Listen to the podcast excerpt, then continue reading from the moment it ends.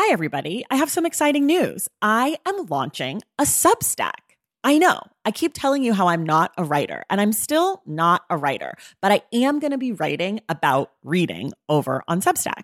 The Substack is called Unstacked, and you can find it at tracythomas.substack.com. There will be free options every Friday. There'll be a bunch of weekly roundups, announcements, all the shit I'm into. And then if you want to upgrade yourself to the paid subscription, I'm going to have author interviews, bonus episodes, anticipated reads, book pairings, community chats, all sorts of stuff. So, if that sounds like something you'd be into, go to tracythomas.substack.com and join Unstacked. And of course, I've got a special offer for you. If you go to tracythomas.substack.com slash the stacks 10, you get 10% off your first year membership of Unstacked. You have from now until April 4th to redeem. Again, that's tracythomas.substack.com slash the stacks 10 for 10% off Unstacked. Okay, that's enough. Let's listen to this episode.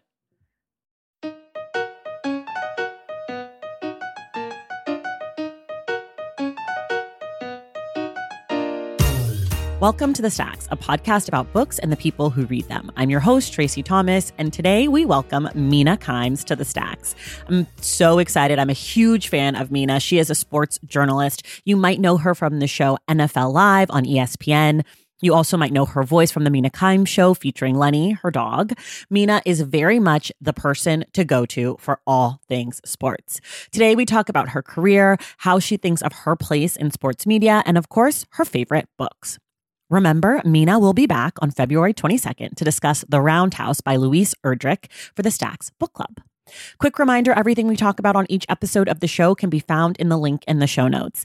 And if you love the show and you want more of it, please go to patreon.com slash the stacks and join the Stacks Pack. I could not make the show without the support of the Stacks Pack. And for just $5 a month, you get bonus episodes, our virtual book club, access to our Discord, which is very much the place to be if you love books. Plus, you get to know that your contribution makes it possible for this podcast to exist every single week. To join, head to patreon.com slash the stacks. I also want to say a quick thank you to some of our newest members of the Stacks Pack Elizabeth Loretto, Emma Veach, Rebecca Stummy, Heather Heinz, Ma, Grace Tenkoff, Andrew, and Madison Donatoni. Thank you all so much, and thank you to the entire Stacks Pack. All right, it is now time for my conversation with Mina Kimes.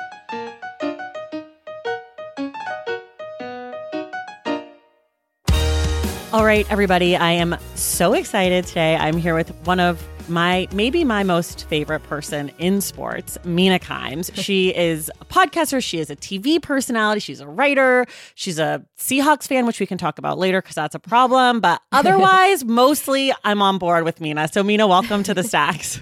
Thank you so much for having me. I'm so excited. I just said you were my favorite person in sports, and I know David Dennis is going to listen and be mad. So it's a tie, and Justin Tinsley. It's a three way tie for favorite people Oh, in man. sports. Those they're those guys are so great. Justin's probably the most likable person at ESPN On the face of the earth. On the and maybe Yeah. the earth. Yeah, he's just such a peach, and they're obviously wonderful writers. So Yeah. um, yeah, when they connected me with you, I was so excited. Yes, we're big fans of them here. So if you would, will you just tell folks a little bit about yourself? Yeah, sure. So, um, my job right now is that I'm an NFL analyst at ESPN, but uh, my career has taken a lot of pretty interesting turns before that. Um, after graduating from college, I worked as a business journalist for six years. I worked at Fortune magazine, where at first I wrote about investing, uh, and then I pivoted couple years into that to being an investigative reporter there, writing basically about companies doing bad things, is how Okay. I would summarize it. Um, then I moved to Bloomberg News and joined their investigative team. Uh, and then in 2014, ESPN contacted me about a job at ESPN the magazine, which doesn't exist anymore, as a features writer, writing about sports, uh, which is not something I ever aspired to do or thought I could do. I was a huge sports fan, but that was not something I dreamed of. So I joined ESPN as a writer and, and worked as a writer for a few years, profiling athletes, got to travel around the world, cover the Olympics, go to Korea a couple times for stories, which is kind of a boondoggle for me because I am Korean. So I got to use those trips to see family. uh, and then um, around 2015, 16, I started doing sports radio and podcasting. Um, and then from there, and this is how a lot of writers at ESPN transitioned to becoming television personalities. I started doing shows like Around the Horn, Highly Questionable, First Take, uh, and helped launch a podcast called ESPN Daily. And then uh, I think around 2019, no, 20, transitioned to being full time on television as an NFL analyst, which brings me to what I said That's I did at the beginning. So, yeah. So, my job now basically is to talk about football and give opinions about football, and it means watching a lot of football. Okay. When you got the email from or the the, the reach out from ESPN that was like, "Hey, do you want to yeah. write about sports?" Were you like, "Yes, a thousand percent, I'm all in," or were you like, "I don't do that"? it was shocking because it, it, was not something that had ever occurred to me. I mean, they, it occurred to them because I had written a personal essay about how much I love football, and also because my social media was just dumb sports memes and sports okay. opinions. Yeah, so they were like, "You seem obsessed with this. What do you want to do?" But I really, truly had never thought it. I never, even as a child, thought it was something that I could write about, much less give opinions about. Let me tell you that. um, but uh, you know, at the time, I was I'd been working as a business journalist for a while, and being an investigative journalist is very tiring. it's a lot of getting yelled at by lawyers, and um, you know, just I I went home and I thought, man, I could write about something I love for a living. It, it was scary because I had kind of built up this institutional expertise, institutional whatever. I, you know, right. I've been covering business for a while and I didn't know the first thing about covering sports, but I kind of thought, well, if I don't take this opportunity, probably never going to get it again. Is it at all similar covering business and sports? So I would say the fundamentals were the same, especially as a features writer, you know, reporting, gathering information, gathering data. It was a kind of a through line for me between things and then structuring features very similar, right? But all of the little things you take for granted, like I knew how to read 10Ks and get through to companies and find worker employees and stuff. Whereas covering sports, especially profiling athletes, it's like, how do you work with agents? How do you get it? How do you get mm. into a locker room? Like, you don't know, right? And right. then you feel dumb asking, like, how do I get a credential? So I had to learn like a lot of the little things on the fly, but the underlying tools were basically the same. And nobody t- tells you that. It's like on your onboarding day, HR is not yeah. like, okay, this is how you get a credential. You just have to just like figure it out. Exactly. Yeah. I mean, and or ask people, which is embarrassing. Right? You know, I mean, at that, especially if you're not just starting out your career at times. Um, right. And then, yeah, so that was writing about it. And then talking about it was obviously a totally different process and something I had to learn how to do on the fly. So Jemele Hill came on the show last year. Um, in case in case you didn't know, I'm a big sports fan. So any opportunity yeah. to have a sports person on the show, I'm That's like, great. you wrote a book, come on in. So, but mm-hmm. in Jemele's book, she talks about how because she's all she was also a sports journalist writing about things before she ever got on TV. And when she first went mm-hmm. on TV, she talked about how like she didn't know how to dress, she didn't know how to like be feminine, and like that that was something that was really hard for her and she hired her friend to help her. And it was this whole other thing because all of a sudden she was being judged on her looks when she was used to being judged on just her work and her ability to tell a story. Did you run up against any of that? You know there was a little bit of it as far as the look stuff. I, so I, like I didn't really wear makeup before yeah. I started going on TV, and the makeup artist at ESPN always laughed because I would call foundation skin makeup because I just didn't. I was like, "Where's the skin makeup?" You know. So there was some definitely some missteps early on, like uh, you know, I let like way too many smoky eyes, and I have small eyes. But for the most part, the things I had to learn that I didn't know how to do were performance related. You know, mm. performance meaning performing on, right. on camera. You right. know, I, I didn't act, I didn't do comedy or improv didn't do radio growing up.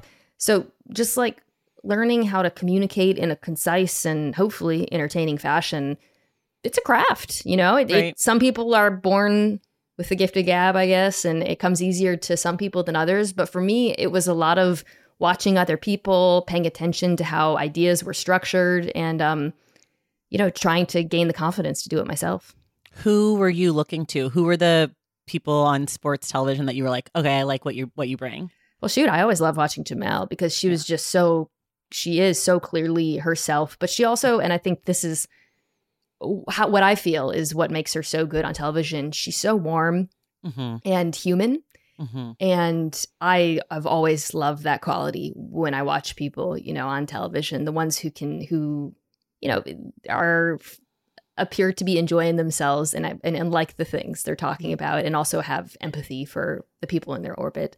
Um, but for me, a lot of it also was watching football analysts in particular because, you know, especially when I transitioned to becoming a full time NFL analyst, understanding okay, this is these are the the things we have to talk about. These are the things we have to hit. Right. How do I communicate? Football's really complicated. How Yeah. do you communicate complicated things in a digestible fashion? Uh, was something that I had to learn along the way. So what I like about you is your confidence. I think obviously you're I think you're like one of the smartest people doing what you do, not just in football, but just in, like whenever I hear you on like a ringer podcast, you always have a take. You always have like such a good sense of what's going on, even if it's like a movie or whatever.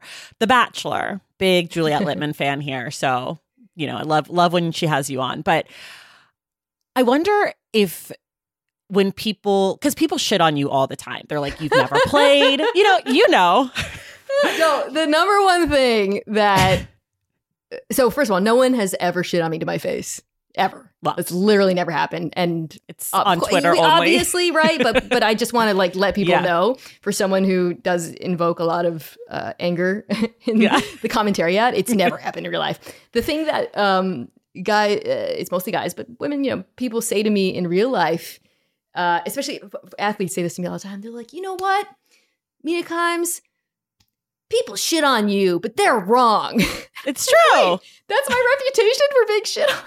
It is. It is because I feel like I I feel like the reason it's your reputation is because you clap back in the best ways. Sometimes. So like I feel like that's always good, but I also think it's because the people who watch you and know you and like you like I genuinely feel upset when someone tries to shit on you. Like so I feel like I take it on. Like I'm like I mean a Hive. Like how dare they? In a way that like other people I'm like, well, I could see I could see that criticism. But for you I'm like, no, but she's smarter than everyone else talking, so I don't know why you're saying that. But my question is like how do you get how do you like keep going in the face of so much like so many people belittling you. And you know i think we can call a spade a spade. It's because you're a woman. It's because you're asian. Like they're not they don't shit on dudes who don't play football who talk about football as nearly as much as they shit on you. So i'm wondering like how do you do you have like a the like a pregame thing that you do or something that like a mantra? Or is it just like you know you're the shit and fuck you No, it's definitely not that. I mean, for much of my career, it really bothered me, and I'd be lying if I said it didn't still bother me sometimes. Um, I'm the kind of person, and I think most people are this way. Like, 99 people can say something nice, but if one person says something mean, that's the only thing I remember. It's the only thing I remember, and I like write it down, and I like talk. I Yeah. talk, tell everyone about it. I'm like texting my friends. and like, I, like, can't get over this. it. Yeah. yeah, totally. Um, so for me, sometimes I impulsively reply, especially if I have like a joke. Okay. But really, knowing my brain and how it works, I actually don't see 99% of it. I have pretty elaborate filters set up. Okay. And, and, you know, I reply sometimes, but really, most of it, I just try not to look at. And I think Mhm. This is something we all are dealing with right now, or uh, like every single, whether you have a million followers or 10 followers or whatever on social media, I think none of our brains are wired for this. And we're all trying to figure out how to protect ourselves and our mental health. For me, and I think this is true of a lot of people, I just have to filter it out and make Yeah. sure it doesn't even get to my brain because it's it can be wrong, it can be stupid, it can be obviously based in identity, it still affects me. Yeah. Um so, you know, just being honest with myself about that is pretty important. yeah. I think another thing that you're known for is being a fan of teams, and I wonder how that like you're you're a, a first pitch thrower outer at the Mariners game, a great pitch. Really glad you didn't embarrass very yourself. slow. Very well, slow. it could have been. It could have been a, a lot been worse. You're There's right. a- Could have been it could have been in the ground. Yeah. Um, but do you think that I, I think I ask I ask this almost every time I talk to a sports person. Do you think being a fan of like particular teams enhances or detracts from your work? you know, it's it, I think it is up to you, frankly, as a writer or an opinionator. You know, when I was a writer, a sports writer, I would get asked about, hey, you're openly reading for the Seahawks. And I was like, well, I'm a futures writer. I think it would be strange for a beat reporter, someone who covers mm-hmm. a team inside out, to be Right. very, you know, right. Pro. um, a fan. So, you know, I, I didn't write about the Seahawks. And then now as an analyst, I think I'm pretty hard on them.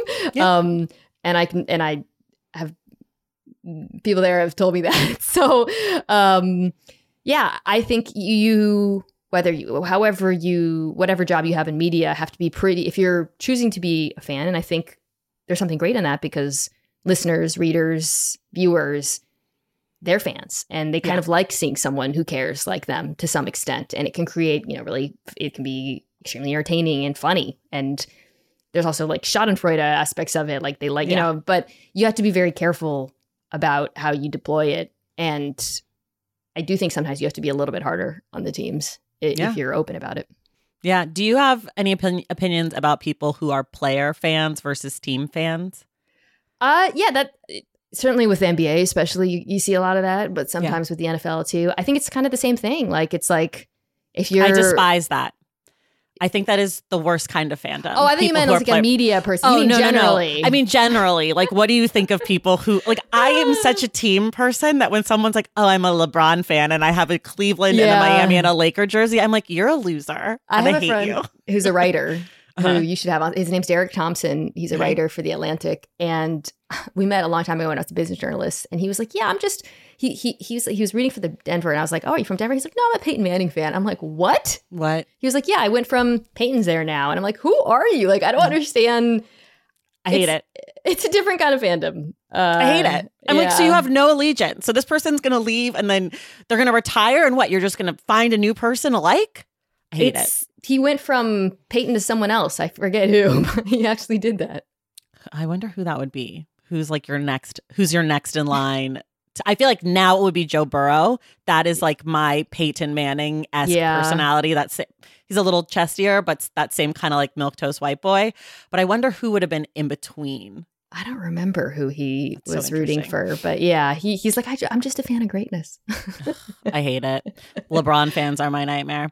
Um, okay, football. So um, in the Stacks community, we have a Discord. We talk about we have a little sports channel, and when everything happened a few weeks ago with Damar Hamlin, there was a lot of chatter within the Stacks community about what does the NFL do, um, and and what can they do, and does is the only solution that there's no more football ever again because it's inherently dangerous, and so the question is less about Damar Hamlin because I think you know that's a one-time situation that is indicative of a much bigger whole. And I'm wondering if you become commissioner tomorrow, you can do something quickly to help bring people back to football who have left. So not the people who are Mm. diehard football people, but the people who are on the fence, who have stopped maybe watching as much, who are tuning in maybe now just for the playoffs but they feel icky about it. The Kaepernick stuff, the the head trauma stuff, just you know the general kind of decline of football, which is not real, but is definitely like a sentiment. it's not real, but you know what I mean. Like there's definitely this sentiment of like people don't watch football as much. Myself, like I used to watch so much football. Now I watch Niner games and like a little here and there. Mm. What's the easiest, most effective change PR move thing that you think the NFL could do to bring people back into the fold? Well, I think there's there are people who have, who have been alienated for different reasons. Um, Yeah. I think there are fans who were correctly alienated during when Colin Kaepernick was blackballed as a quarterback, and unfortunately, like that ship has probably sailed in terms of doing the right thing, which is Yeah. bringing him back into the NFL. Uh, and that's kind of what you're, what you're alluding to, which is sort of the the health aspect of it. And frankly, like I have to be honest, you can't make football safe. It is what it is, and um, you know, you can be more honest about it, which is something I think the NFL has obviously done a better job than 10 years ago, Yeah. but you can't lie and say, Yeah. you know, this is this is safe and and traumatic brain injuries aren't going to happen. I think what I would do if I was commissioner was probably pour more resources into taking care of players, lifetime health care, that sort of thing, uh, making it easier for them to access benefits and because that's really just the most realistic thing you can do. Yeah, that's that's what I that was my solution was like give everybody lifetime retirement tomorrow, and I feel like people would be like, well, at least they're trying to do right by Yeah. these athletes. Okay, I have one more sports question, then we're going to transition to books. But what's a sports thing, and I'll let you decide what thing means that's still on your bucket list? Because I feel like you've Mm. gone to the Super Bowl, you've done the Olympics, you've covered all these people, you've you're on TV, you've written, you've podcasts. What's on your sports related bucket list?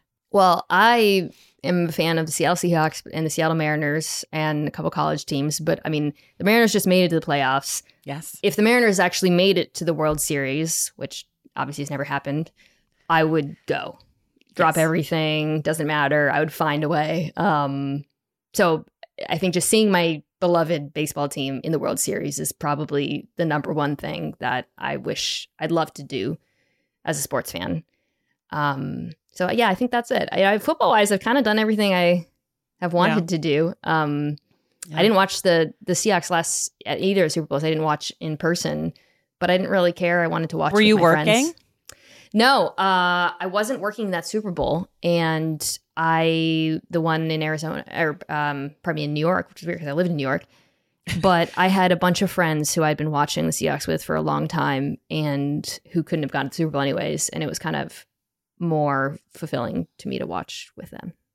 Wait, I lied. I have one more sports question. How did you get into sports?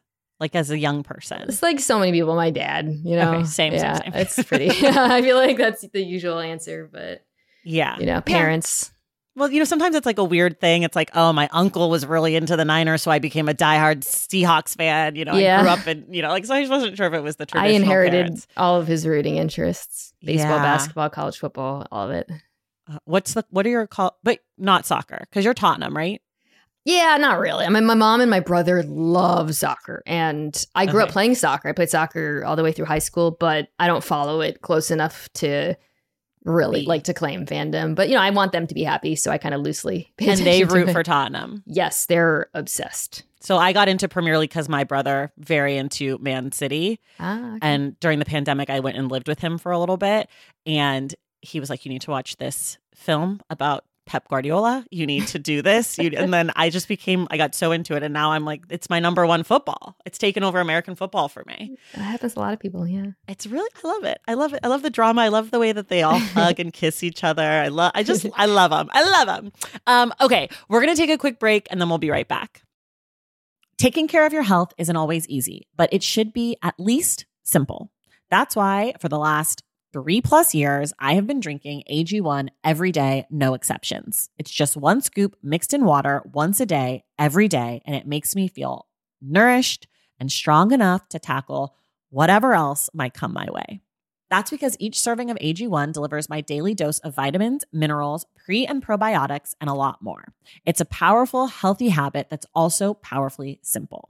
The nutritional insurance that AG1 provides has been vital to keeping me productive and focused. It helps me cover my bases in just about the time it takes to fill a glass of water, scoop in one scoop of AG1, and then drink it. So I don't know, 75 seconds? With the perfect mix of vitamins, probiotics, and nutrients from Whole Foods, I'm not stuck trying to assemble it all by myself, which would have considerably worse results. AG1 saves me all the time and hassle, and it has made such a difference in my overall mood and especially my gut health, among many other things. But don't take my word for it. Go ahead and try AG1. Let me know what you think. Whether you notice you're needing more nutrient support than you're used to, or you just need an edge for a tough workout, AG1 can be the ticket. If there's one product I had to recommend to elevate your health, it's AG1, and that's why I've partnered with them for so long. If you want to take ownership of your health, start with AG1. Try AG1 and get a free one-year supply of vitamin D3, K2, and five free AG1 travel packs with your first purchase exclusively at drinkag1.com slash the stacks. That's drinkag1.com slash the stacks. Check it out. BP added more than $70 billion to the U.S. economy in 2022. Investments like acquiring America's largest biogas producer, Archaea Energy, and starting up new infrastructure in the Gulf of Mexico. It's and, not or. See what doing both means for energy nationwide at bp.com slash investing in America. Hey, it's Kaley Cuoco for Priceline. Ready to go to your happy place for a happy price? Well, why didn't you say so? Just download the Priceline app right now and save up to 60% on hotels. So, whether it's Cousin Kevin's Kazoo concert in Kansas City, go Kevin, or Becky's Bachelorette Bash in Bermuda, you never have to miss a trip ever again. So, download the Priceline app today. Your savings are waiting. Go to your happy place for a happy price. Go to your happy price, Priceline. Okay, we're back. Now we're going to talk about books. Thank you for indulging me with all my sports questions. no problem. this is a book podcast allegedly. So, just for for folks and for me, how did you love reading? You're a big reader. How did you get into reading? Where did your love of reading come from?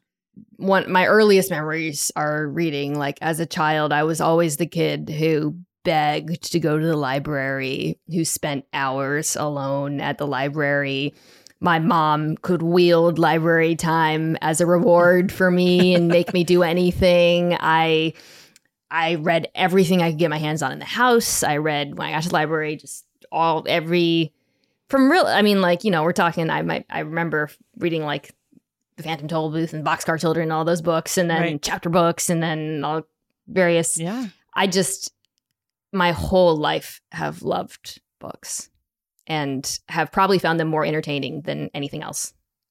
And when you were a kid, and I guess now, is there are there gen- genres that you were really into or not into?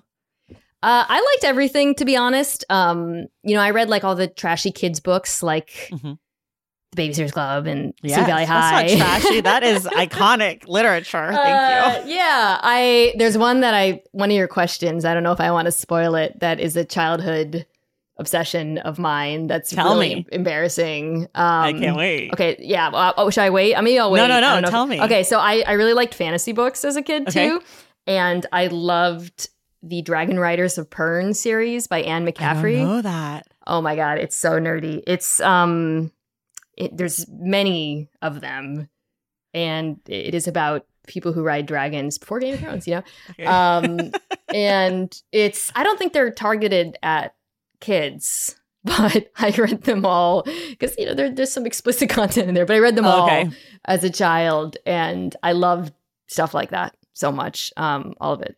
Is that the answer to your favorite book as a child, or is that a different answer to a different question? I, I think one that I think it was one that people might not guess. okay, because that's what I thought. I was like, is it that one or is it? um, yep. So uh, blow up his spot a little bit. My friend Zach Baron, who's a great writer for GQ. I don't know how it came up. Somehow it came up that we both read these books as a kid, and I think there's such like a unique bond in having a shared love of an obscure children's book series. I mean, again, it wasn't really for children, but um, coming out as like fantasy nerds who like dragon books is Yeah. about as embarrassing as it can get. But again, like you said, now with Game of Thrones, it's like cool. But I feel like Yeah. probably like five or ten years ago it was less cool. Like I bet Not people cool. now are like, "Ooh, can't wait to read another dragon thing." Yes. Yeah, you're right. Maybe they should have a second life. I think I've read about TV projects that have gotten killed over the years associated with this series, but um Is it similar to Game of Thrones, like kind old of timey world? Yeah, a little yeah, a little bit. The main character is a woman. I mean,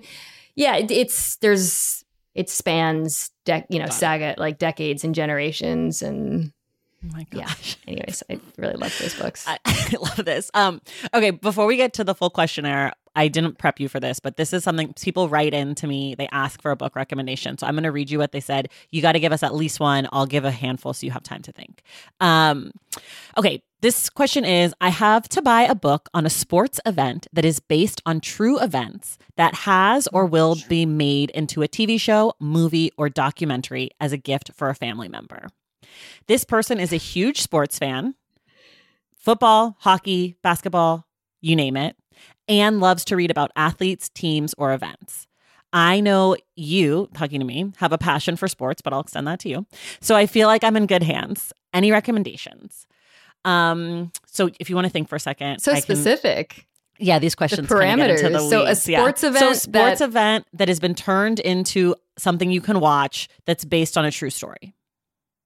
Uh, I have one, but I don't think it was based on a true story. Or if it was, I don't know. But fits Okay. the other aspects of that. Uh, Billy Lynn's Long Halftime Walk. Have you ever read that? No. Uh, it's right. I'm looking at my. It's right in front of me. Ben Fountain. It's about a, a veteran who comes back and attends the Super Bowl. Uh, it's a beautiful book.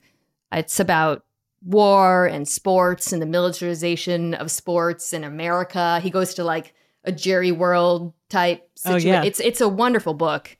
Um, yeah, so that one comes to mind, but I don't know if it quite fits. What Oh, that's okay. Close enough. Specific. That's close enough. Okay, I'll give my the ones I came up with. If you think of any more, let me know. So the first one is Unbroken by Laura Hillenbrand, which she also wrote Seabiscuit. So those both technically fit. Um, that one, this one was made into a movie. It's about this guy Louis Zamperini, who was a track runner who then went to World War II. His plane was shot down. He became a prisoner of war. It's about sports, but it's also about other things. Um, my next one is Friday Night Lights, which was a Mm. book, and it was like a really beloved book before it became this sort of teen sensation. Old teen, young, uh, old millennial sensation, I should say. And then this is sort of I haven't read this, but I when I was researching this, I was like, oh, I should read this book because I loved the movie as a kid, even though it was terrifying. Is Alive uh, by Piers Paul Oh, Read about the yeah. I think the soccer team that got stuck in the Andes for like right. Yeah. two months or something crazy and like ate each other. So I kind of went off the beaten path with the sports situation, except for Friday Night Lights, because I thought they probably read all the things that are like obvious. But those are my three. Did any more come to you? I would echo Friday Night Lights because I actually have read that book and seen the movie and watched the TV series. And I've never seen the movie. Okay, so like I I- this is probably the craziest thing. All three media are good. Really? The, the series is amazing. Series the is m- movie is really good uh, with um, uh, Billy Bob Thornton, who's incredible in it, and the book is also really good. So that's a very rare, very thing, rare. Yeah, Yeah. But they're all good. Yeah. Oh my God, I love it. Okay. Well, for people at home, um, if you want to have book recommendations on the show, email ask the stacks at the podcast.com. Okay. Two books you love, one book you hate. Two books I love are Pachinko by Min Jin Lee, who I love in every like as a person, as a human being. She's wonderful. I love her, a lot of her books, but that book is very important to me. Especially, there's some resonances with my own family history, Mm. and um, this book that I shared with my mom, who's from Korea and originally from North Korea. And um, another book, I, I wrote this down, and I was like, I haven't said his name out loud in like 20 years. Uh, is Disgrace by J.M. Coetzee. Yes. Coetzee? Yes, Coetzee? I was, like, yes, oh, yes. I was I nervous how to- about saying his name. I don't know how to say his South African name. name. It's like Coetzee. Um, just a very important book to me. In My whole life, it's a book that even thinking about it like gives me chills. Mm. And a book I hate, I was really like struggling. Um, I'm sure I'm not the only person who has said this as an answer, but I was just trying to think books I read in high school, and The Fountainhead came to mind. And even in high read school, that in high school? yeah, we read it. I, I I Holy under- shit. Yeah, we read it in high school, and I was like, "This is dumb."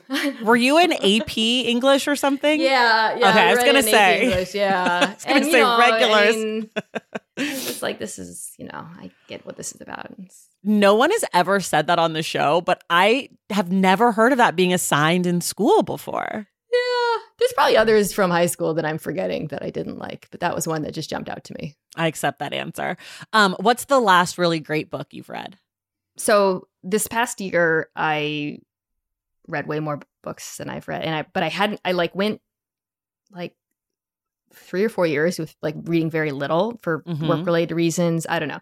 So basically, I missed all of the like award winning books from like 2017 to 2021. Anyways, so I finally read All the Light We Cannot See by Anthony Mm. Doerr. Uh, I don't know if I'm saying his name right, um, which is a very famous and popular book, Yeah. of course. But I, I, I was like, you know, years late to it, and I was, I think I read it in like two days because I just, it's like, oh my god, it, it's so, and that's it's, a it's so clunker. It's so riveting though. You're just like, what's gonna happen? What's gonna happen? What's gonna happen? And the way it's um, structured with the interweaving stories is so. In, it, just as a writer, it's like wow, you know, thinking about all the planning that went into that is amazing and it's beautifully written.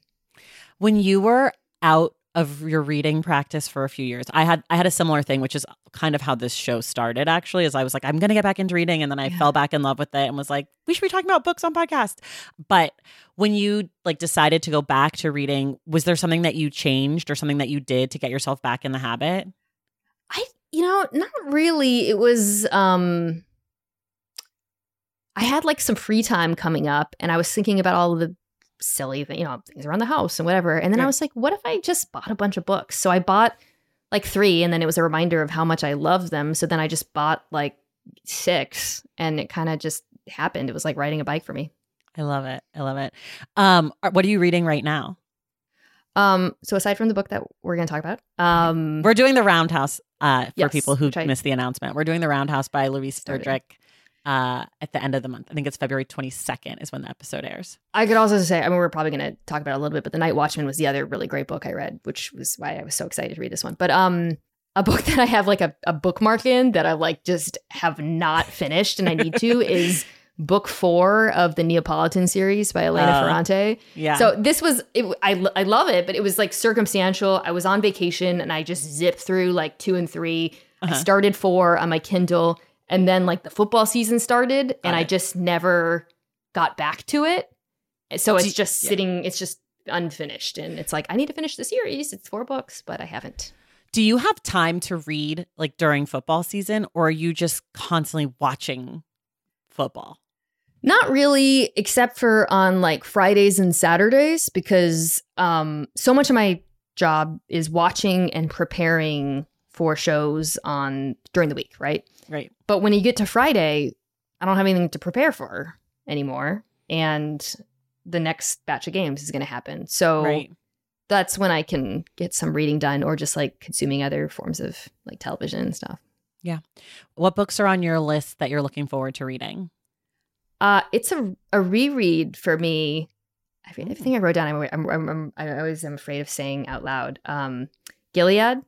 Um, so yeah. I was cleaning my bookshelf, or just I guess organizing it, and I realized I hadn't read it in a million years, and it's such a beautiful book, and it was so meaningful to me. And I kind of pulled it out, and I said, you know what? And I, and, I, and the other thing is, I was reading, and I was like, I vaguely remember this, but I've actually forgotten enough to where I would like to reread this. So I love how many books are meaningful to you. It's making me like my heart so happy. Usually people are like so casual with the answers, like, I don't know, duh. And you're like, this book was really meaningful. And I, it makes me really happy because I love when books have meaning for other people. I call books that are really meaningful to me, I call them books of my life because I can mm. never do like a favorite book, but there'll be a book that just like sat at the right part of my life and like sits in my heart in the exact right way. And I'm like, this is a book of my life. I don't know if it mm. holds up. I haven't read it in 20 years, but it's a book of my life. How do you pick what you're going to read next? Do you have friends that recommend to you? Are you going to the New York Times? Are you listening to other people? Just browsing at the bookstore? yeah, I, I it is. I use the New York Times a lot, and then when I sort of undertook the project I described, where I, or I guess kind of decided to dive back into it, it was very easy because like the best books lists and Right. award winners of the last like five years, I just hadn't read most of them, right? Yeah. Um, so a book like All the Light We Cannot See, which won the Pul- Pulitzer Prize, I think, or the Booker, I was just like, oh, okay, this is obviously good. So um, yeah, it's a lot of that, and then some of it is, is recommendations from friends as well.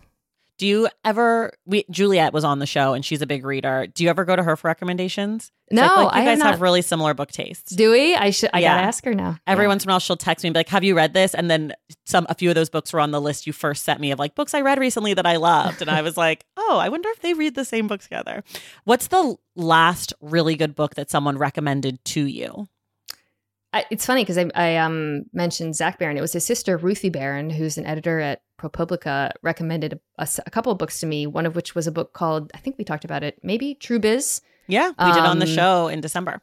Yeah, which is such a fun book and such a quick read. And because I, told her I was like, you know, I just I, I think I, I don't know what I just finished something long, and I was like, I'm looking for something I can read, and I think I read that book in like two days or something. Yeah. Like it, it just zooms by. Yeah, But it was so it was so cool because um you, you did it on the show so readers know, but it was like Yeah. a whole world I knew nothing about, which is Yeah. so fun.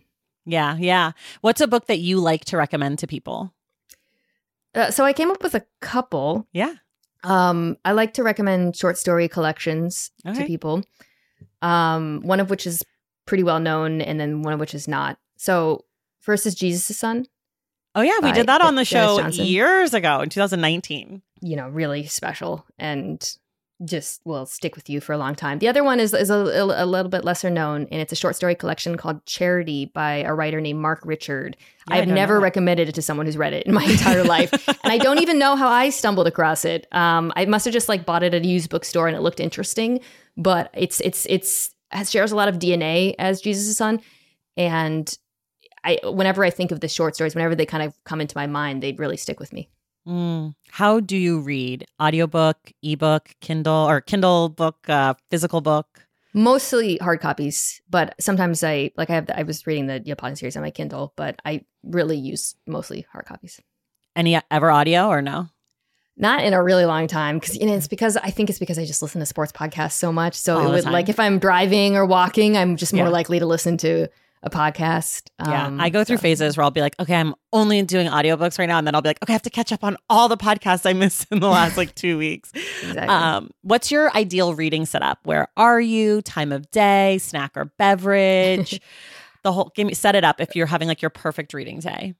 Uh, like on a weekend morning, usually, like on a Saturday morning. Definitely not at night because I'm so tired. Yeah. Um, and I love reading outside, so it's really nice that I live in Los Angeles because it's always it's mostly nice outside. Like I like beach vacations just because it means I can read books for the most Yeah. part, and I like you know being outdoors and reading for some reason. Do you have reading snacks or beverages? Not really. Um, although I, I guess I drink. Oh, uh, my husband cracks like laughs at me so much because I just leave cans of Spindrift around our house. Okay. So I guess that's usually what I'm doing when we're eating. And what's your favorite Spindrift flavor? Oh my god, orange mango number one, grapefruit number two. Okay.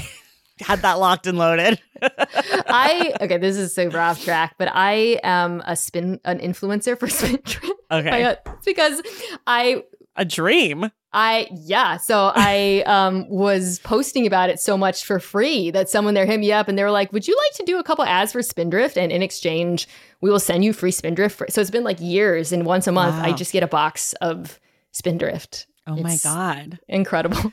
If Diet Coke is listening, I'm available for such a deal. Speak it to the universe and yes. manifest it. That, Anyone that's how at it- Diet Coke. That's literally how it me. started. I was on Desus and Mero, their um, digital show, and I had a bunch of Spindrift. I was drinking, and I just started talking about how much I liked it. And Mero was like, "Yo, Spindrift!" And literally, somebody saw it and got back to me. It was amazing. Desus and Mero also past guests of this show before they were just two separate people. Mm. Devastating. I Mm. can't even I can't even think about it. I'm still like mourning.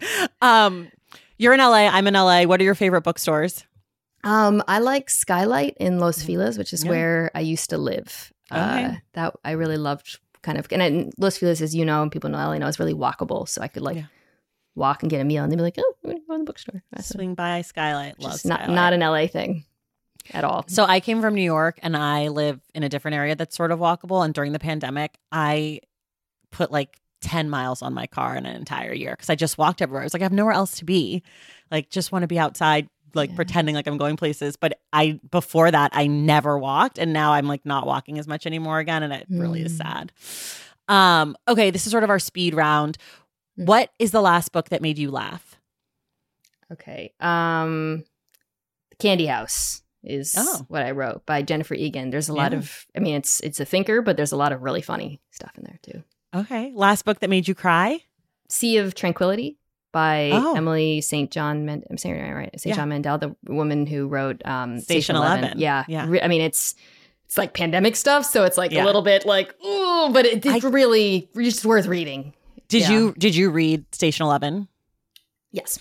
And did you read The Glass Hotel, the other one? No, I haven't. So I guess they're all connected, but like Yes. each one is freestanding as well. I have only read Station Eleven. I I couldn't get up the courage to do the other two, but I have them and I really want to. And I've heard It's a Sea beautiful Tranquility book. is really good. And it's not depressing. It's more just like, you know, yeah, takes you back yeah. to certain places. Yeah. Well, right, like that's what Station Eleven. yeah. I read it before the pandemic, though. Station Eleven, thank God, because I don't know if I could have done it during. Did you watch the show during the pandemic? I did watch the show. intense. Did you watch the show? Yeah. Yeah. I watched it. Yeah.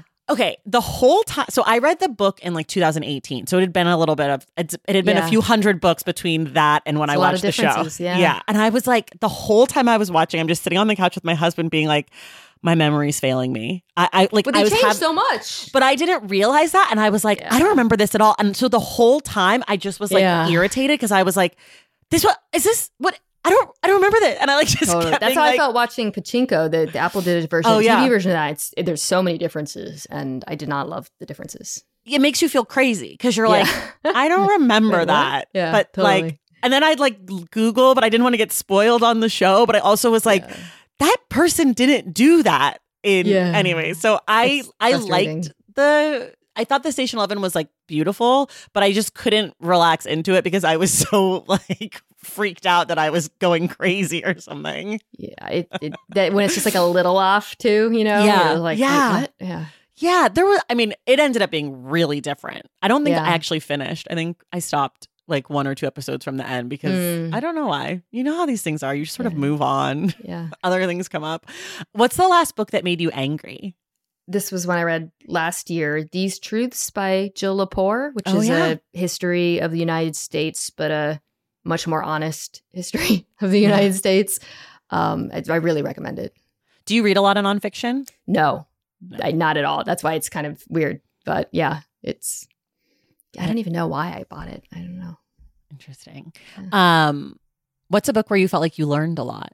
Um, I was thinking back to books I read when I was younger, not like child, but Yeah. a younger adult. And the one that came to mind for me was No Name in the Street by James Baldwin. Um, not just because of the historical aspects of it, but I think it was a book that, you know, I was thinking about becoming a writer and the way, for those who haven't read it, it's like one of the most important, you should absolutely read it. The way, like, he used his personal history to tell the history of so many other things was just Mhm. so fascinating to me and and he's such a beautiful writer also obviously like the prose is just like, like Yeah. every sentence you could take and put on a wall somewhere right but i i think so i guess what i'm saying is kind of it wasn't just like learning about history but also like learning about how to tell a story um Yeah. and i think about that a lot I should have asked you this way earlier. Are you going to write a book? Uh, I don't know. I'm I, maybe I you know it's- people ask me sometimes, and I have some ideas, but it's also I have so much football to watch right now. but I but I would love to. I do miss writing. I would love for you to write a novel. I feel Thank like that would be really fun. I don't know what it would be about, some- but that would be really some cool. zany ideas. Oh, good. I love weird. Um, what's a book that brings you joy? Another short story collection, Cathedral by Raymond Carver. Especially the the main story. If I'm ever really sad, I reread because it's it's um it's just your heart will like burst reading it. I don't want to spoil it for anyone. Okay, I've never read it. Now I'm Just just read it. that one story, and Okay. and it's just like oh my god, It's the title story. yeah. Okay. Are there any books that you feel proud about having read? Yeah. Um, so early in my relationship with my husband, he gave me The Recognitions by William Gaddis, which Okay. is a beast. I mean, that book is long and it is weird and it has really cool ideas, but it is not an easy read. And I like to tell him, like, that's how he knew he should have known how committed I was to our relationship that I actually read that fucking book. It's a it's a real hipster book. It's like, you know, it's not an easy read. That's so funny. I feel like that's a story that turns out the opposite way when the book that's given is like infinite jest. I feel like I've heard that story of like this guy gave me infinite jest to read and I was like, fuck you, it's over. but I'm glad that this worked out for you guys. This is much better. Happy I don't ending. really recommend it. It's good though. I don't know. It's Did you give him anything to read? Yeah. Um. I remember I gave him another. I think we were just trying to impress each other. Uh, Okay. Emilio's Carnival by Italo Svevo, which is another really hipster weird book. I remember giving that to him earlier. And did he read it? Yeah. He Okay. loves reading. Yeah. Okay. He like he has weirder taste than me. And do you all like sit around the home and read together? Not really. Eh, sometimes now that I've been reading a little bit more, but I like can I like fun books a lot more than him. Yeah. Okay. Let's, I, I I love this idea of you guys exchanging hipster books to impress each other and fall in love through reading. What's a book that you're embarrassed that you've still never read? Oh, but this is um very specific reason for being embarrassed. I'm looking so uh, I do a lot of television from home, which started during the pandemic, and now it's just Right. something we do. And we have a book drop with or backdrop, pardon me, with books behind me. And one of them that's in my backdrop I've actually never read, which I feel like is a lie, but it's 2666 by Roberto Oh, Bolaño. I've never read it, but it's That's a I- big clunker. I just needed to like fill space, and I was like frantically, and literally, I, I don't, I have rarely changed these books. All of them except for that I've read. I'm looking at them right now, but Okay. it's right there. I love that it's like the Easter egg. Like, do you know Mina? She's not read one book. Which one? Um, one. uh, so you told us. Oh, what's a book that you wish more people knew about?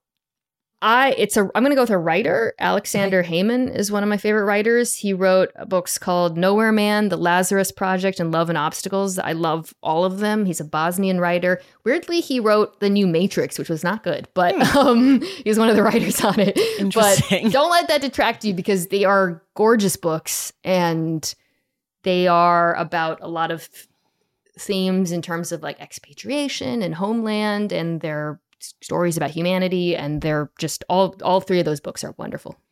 Mina, your taste is so ranging. I'm obsessed. I love this. It's like from True Biz to Bosnian writer. This is beautiful.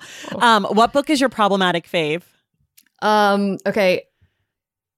Maybe Lolita, uh, Sure. right? That's definitely problematic, Yeah, Yeah, for Um, sure. I have some people hate Jonathan Franzen, and every time I read an interview with him, I'm like, oh yeah, I get it. But I do like his books. Okay, but did you read Freedom? Uh, that one I didn't like as much. That's the one where the family goes to like South America or the. The cover is like a bird and it's yeah, like a sunset. that one wasn't that great, but the corrections is good. It's, I didn't read the corrections. It's it's good, but he does seem very very He douchey. seems horrible. Yeah, every time I, I read an interview with him, I'm like, oh god. I read Freedom similarly to you when I first started dating my husband, but he um, did not give it to me. But there's so many pictures of like the beginning of our relationship where I'm like in his dorm room, like reading the book, but it's like spans like three months. And I'm like, I really struggled to get through that book, I guess, because it's in every picture of like the first three months of our relationship. Uh, it's it wasn't great. Yeah, I don't remember a single thing because I, I because it took so long and I obviously hated it. Um, do you have a favorite book assigned in school? That was assigned in school? Uh, you know, I was just talking about this the other day with a friend of mine. Um, The Wretched of the Earth was a really pivotal book for me in college um, by Fanon. That was assigned to me early in college and completely changed the course of my academic career. Came into college wanting, to, I didn't know what I wanted to do. I wanted to do something with reading or writing, and then became that book made me want to write about maybe I, I ended up focusing on post-colonial literature in large part because of reading that book. Um, Wow. It is a real eye-opener. It's incredibly written. That was my freshman year of college, I think is when I read that. And you went to Yale? Yeah. Should have known because that AP English, that that Fountainhead, only the five, smarts. you know? Yeah. um, what's um, what's a favorite book about where you're from? So I, I'm I'm from everywhere, which makes this a little bit complicated. My dad was in the military. Okay. Um, I, I so I'm gonna go to another Min Jin Lee book. It's not really like where I'm from because it takes place in New York. I'm not from New York, but Min wrote another book called Free Food for Millionaires. I know you know that one. That's about a young Korean American woman that really re- it, it's kind of about being being from like a blue collar background and going to an Ivy League school and dealing with Koreanness and and that I that book which I read last year for the first time, even though it came out a while ago, I was like, whoa, this, the resonances with where I'm from as a person are pretty intense. if you were a high school teacher, what's a book you would assign to your students?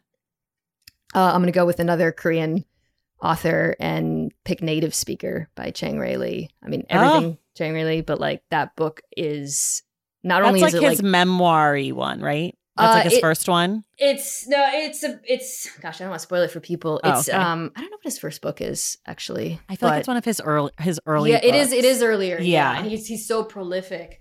It's um, it, it it's a book. It's a work of fiction. It's very riveting because it's like a little bit of a there's like a mystery aspect to it, but it also has really important things to say about the Asian American experience that I think it's important for high schoolers to read. Is there any book that influenced you, like in your professional career? Yeah, not with sports, but Okay. when I wanted to, when I was thinking about journalism and what I wanted to do, I read a bunch of Michael Lewis books. Um, Okay. He's got a sports book, That's Moneyball, true. right? That's true. But for me, it was like Liar's Poker Mm. and uh, Barbarians at the Gate is another business book that I recommend to literally everyone. It's by a couple of really amazing writers, and it's it's like a it's like a real page turner. right. But um, both of those books made me think, wow, like money's really interesting, and like also Huh. you know power and corruption, and it it it really made me fascinated with the idea of business journalism, I guess, and covering those types of people. And he's an interesting one because he he not only tells interesting stories, but he makes them interesting. Because if you had told me that I was going to care about the Big Short or whatever, Yeah. like I would have been like zero percent chance. I don't know numbers. I don't care. I don't get it. It's you're wrong. And I was like, this is fascinating. Yeah. Well, just the idea of like making narratives out of these Yeah. things, you know, was something that I had to learn how to do early when I was writing about business. yeah. And whoever wrote into Ask the Stacks, Moneyball would also be a book that would fit your Yeah. request. Just true. FYI. That actually has a lot Um, of parallels with my life right now. with your Yeah. life. Who would you want to write the book of your life if it's not you? Yeah, uh, Zadie Smith is my pick Mm. for this. One of my favorite writers. Um, and I've I just I one thing I love about her writing, I said the prose is excellent, but it's also really self aware and funny. I guess, Mhm. and I guess I would I would want someone writing about me to have that kind of light touch. Yeah. Yeah. What's a book that you've read that you'd love to see turned into a movie or TV show or something? Well, shoot, Free Food for Millionaires would be a great, and maybe it is going to be one. Another book though that I read uh, this last year that I when I, the whole time I was reading, I was like, this would be such a good movie. Um, actually, I think it might be for young adults. I don't know if it is, maybe not, but uh, it's called Migrations by um, I think Charlotte McConaghy is the woman's name who wrote it. It's about a woman who is trying to track to like basically get her way hitchhike her way onto a fishing ship to track the paths of these birds escaping from the arctic because of climate it's about climate change but it's really about like it's like a it's like a love story and a mm-hmm. tragedy and a mystery it's so it's just so cinematic that the whole time i was thinking oh god this would be such a good movie I love that. Okay, last one. I stole it from the New York Times. If you could require the president to read one book, what would it be? this might be like a little bit on the nose, but I was just reading one of the many articles right now about all of the books that are like being banned across America or being taken out of libraries. And it's like, it's so horrifying to read the list because Yeah. so many of them are books that have meant so much to me and taught me so much growing up. It's cl- Yeah. like not just it's it's not obs- it's like classic. So you could choose literally any of those. The one though that I keep seeing on lists is The Bluest Eye by Mm. Toni Morrison, which Mhm. is a book that frankly every man in alive Yeah. should read. should be reading. Yeah. Yeah. But um, you know, I it, it was just like bone chilling to me to see that on these lists because of the th- not only uh, you know beautifully written it is, but the things it has to say about race and gender and sexual. It's just a really important book. So Yeah. Such I mean, a classic. Um yeah, the fucking book banning is we did a whole series on it last year on the show. I talked to like a bunch of different like librarians, teachers, authors, whatever.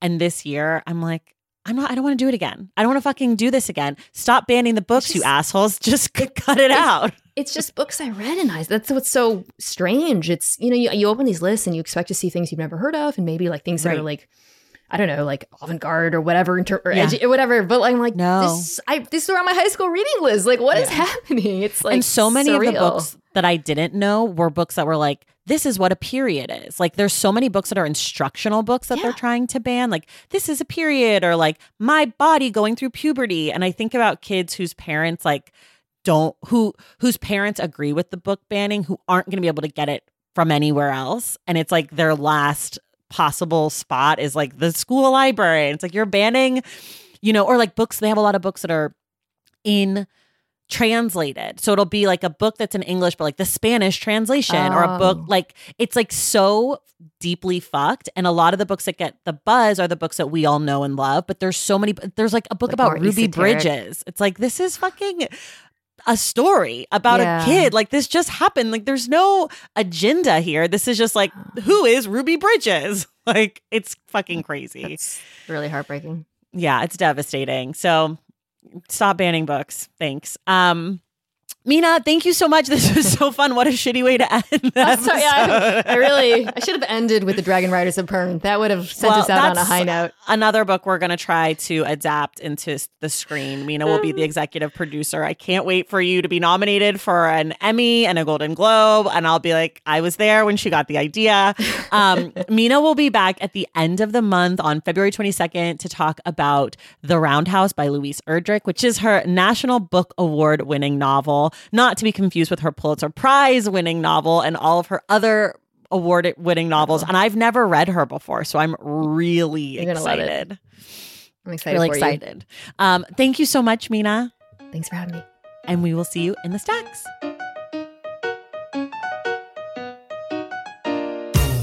All right, that does it for us today. Thank you all so much for listening, and thank you to Mina for being my guest. I'd also like to say a huge thank you to David Dennis Jr. for helping connect Mina to the stacks. Reminder our February book club selection is The Round House by Louise Erdrich. Mina will return on February 22nd for that discussion.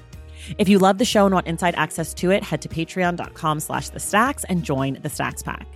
Make sure you're subscribed to the Stacks wherever you listen to your podcasts. And if you're listening through Apple Podcasts, be sure to leave a rating and a review. For more from the Stacks, follow us on social media at the Stacks Pod on Instagram and at the Stacks Pod underscore on Twitter. And check out our website, thestackspodcast.com. This episode of The Stacks was edited by Christian Duenas with production assistance from Lauren Tyree. Our graphic designer is Robin McCrite, and our theme music is from Tagirijus. The Stacks is created and produced by me, Traci Thomas.